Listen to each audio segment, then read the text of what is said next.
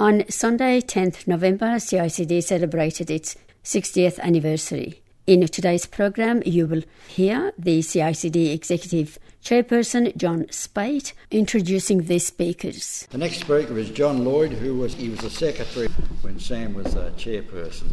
John Lloyd. Thank you, John. Uh, it's a pleasure to be here. Thank you for the invitation.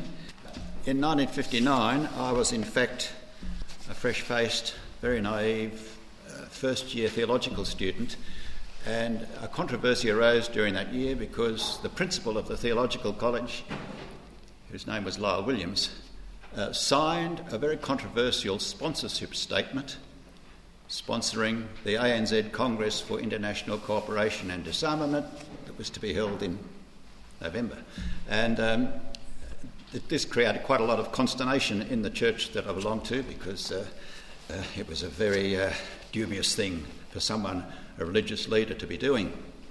As a consequence of uh, some clergymen's involvement in the ANZ Congress, and as a, a result of the fact that the Congress was having difficulty being given public halls to conduct their events in, because councils one by one were closing down because of the controversy uh, about the Congress, and so they were closing uh, the doors on uh, renting public halls. And so the group of clergymen said, Well, how about if we go and we ask to uh, rent the halls? Will they knock us back? And of course, they did not knock the clergymen back. Clergymen rented the halls, gave them to the Congress, and away they went. Uh, that group of clergymen became known as the Peace Quest Forum. And the name forum, of course, related to the fact that they were providing access to a forum for the Congress. And um, later on, probably six or seven years later, I emerged out of my very conservative background and I joined the Peace Quest Forum. And that is how I got to know the Reverend Alf Dickey and Frank Hartley. And they told me that uh, CICD was looking for someone to become secretary when they knew that I was leaving the church. So they, um, they suggested I go and meet Sam Goldbloom, and hey presto, I got the job. But I remained very naive, and when uh, in my first uh, period at the CICD, in a little beehive building in Elizabeth Street, where you risk your life going in the lift up to the seventh floor, in, in that building uh, there were some wonderful people who took care of me, and Margaret Fraser, Mari Soulsby, a number of other women, and um, a number of men as well were very good to me. Also, Bruce was there uh, later on, and uh, Pauline, and a vast number of volunteers who Margaret Fraser could bring them up, and in a flash, they would be in there in pre email days sending out mass mailings. They were a great team and vital to the success of uh, the organisation. The office bearers when I started there were Alf Dickey, I think, was chairman, Frank Hartley, Sam Goldbloom, Dorothy Gibson, Joe Kears, Leslie Ebbels, Norman Rothfield, and a number of others. What was also vital to the organisation was the network of uh, suburban peace groups.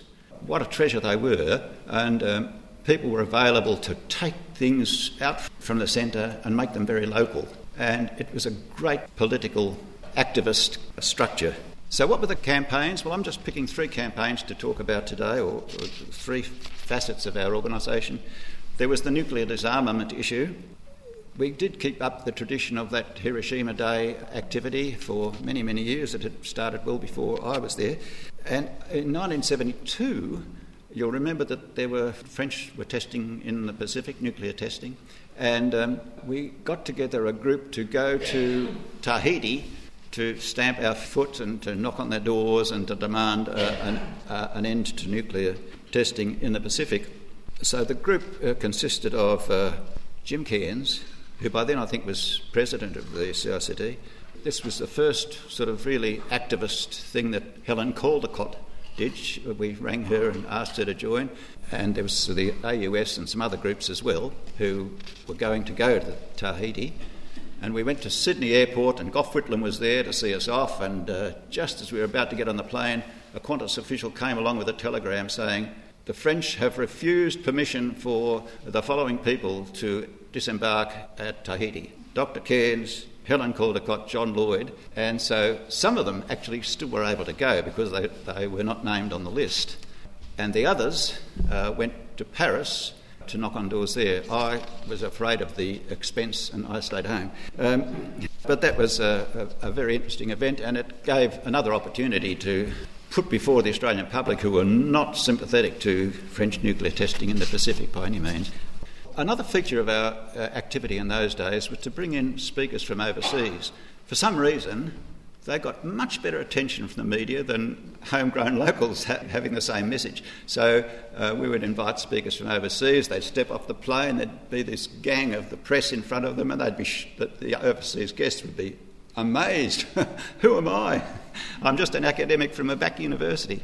No, but in, in Australia they were stars, and they had some great important messages to bring. I remember particularly enjoying the visits of Schiller and Whitaker, uh, academics, Tam Dalyell, who was a, a British parliamentarian, who was onto the fact that he believed that chemical and biological warfare was testing was happening in Australia. They were testing weapons up in the jungle.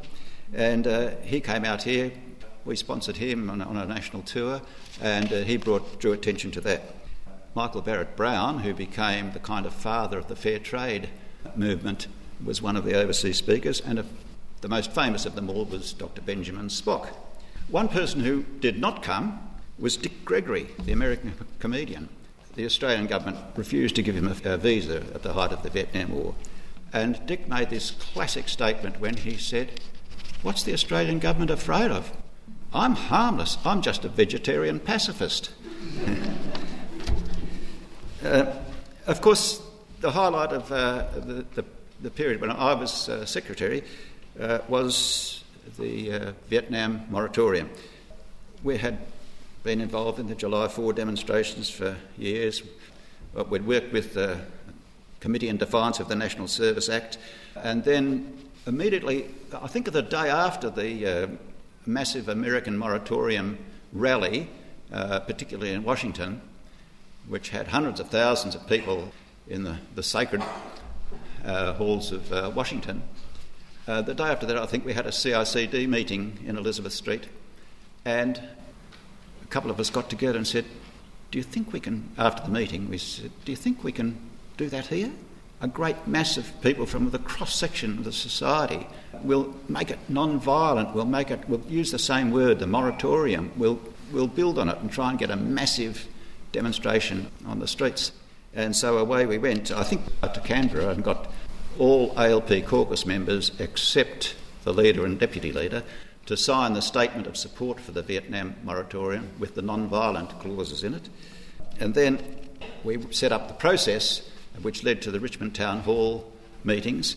And we were so fortunate to have the leadership of Jim Cairns because he brought together not only the intellectual strength, he wielded a sense of democracy through the whole operation, and those meetings at the Richmond Town Hall, they might have seemed like chaos, but everybody had their chance, and it was a, a, an amazing experience for all of us who were involved. So we were fortunate to have his leadership. So, when, of course, the uh, moratorium did actually finally take place, and we had anticipated that we might have 20, 30,000 people, wouldn't that be great? And finally, on the day, it just swept us all away, and it was, for the Australian public at large, it was, whoa, this is big. What, what is going on? There has been a change in the tide of public opinion. So it was a big and important event, and of course, it wasn't so long after that that there was a change of government, withdrawals of troops were underway, and uh, I think the moratorium played a very important part in Australian history in that day, and, and the legacy lasts till today. And I think CICD was absolutely central. It may have happened if CICD hadn't taken the initiative, but we were there, we took the initiative, and um, it, it was just a great event the CICD can be proud of. CICD has much to be proud of about its whole history, and it has the right, I think, to shout its success and its events from the treetops because uh, the Australian public needs to know that there are people who have had a long term commitment to peace and disarmament and, and are still working faithfully to try and achieve it, no matter what the odds. So I wish you well in your future. I commend the, the CICD for its ongoing activism and say congratulations and best wishes.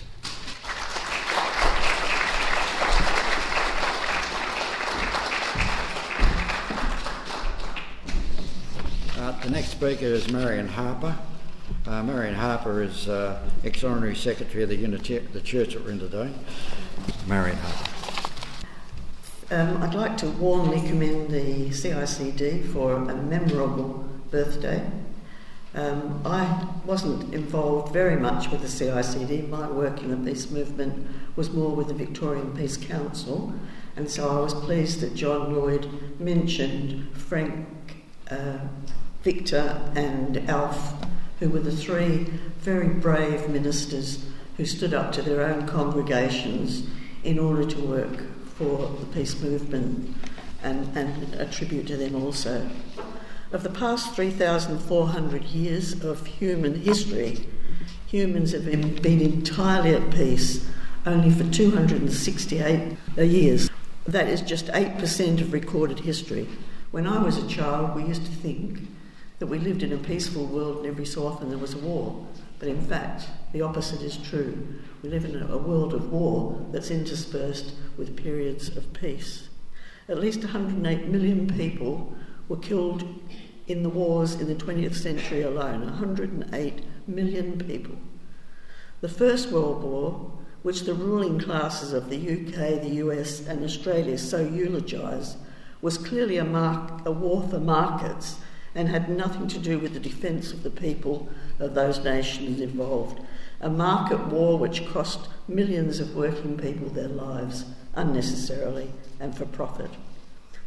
Death manufacturers like Lockheed Martin remain as the world's largest arm producer in 2017 with arms sales of 44.9 billion.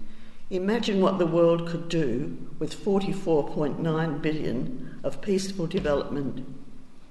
It is abundantly clear, however, that we will never have peace under the capitalist system because capitalism is based on greed and competition for markets, and it is from this very premise that wars arise.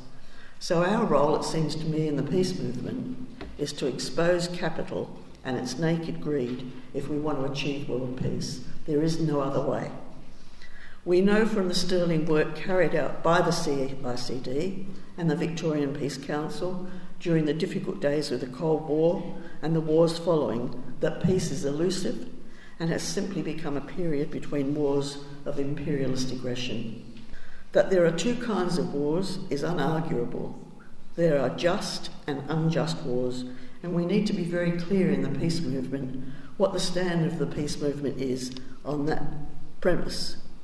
Wars of national liberation, the struggle by the people for freedom from colonialism, imperialism, and capitalist terrorism, and from economic tyranny, are wars that need to be supported around the world.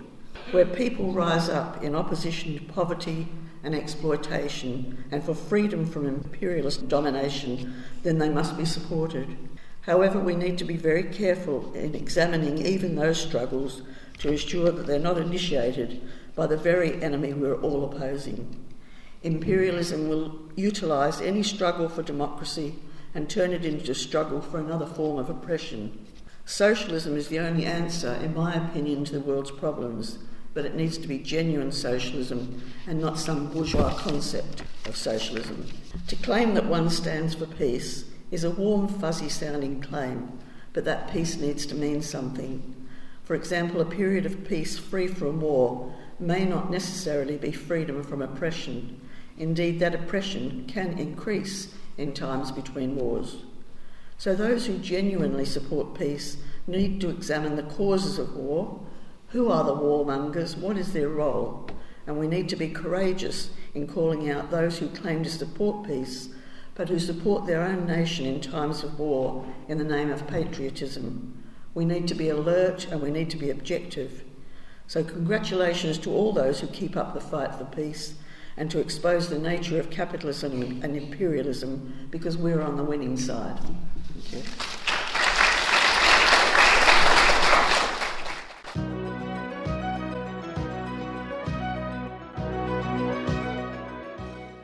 You've been listening to a 3CR podcast produced in the studios of independent community radio station 3CR in Melbourne, Australia.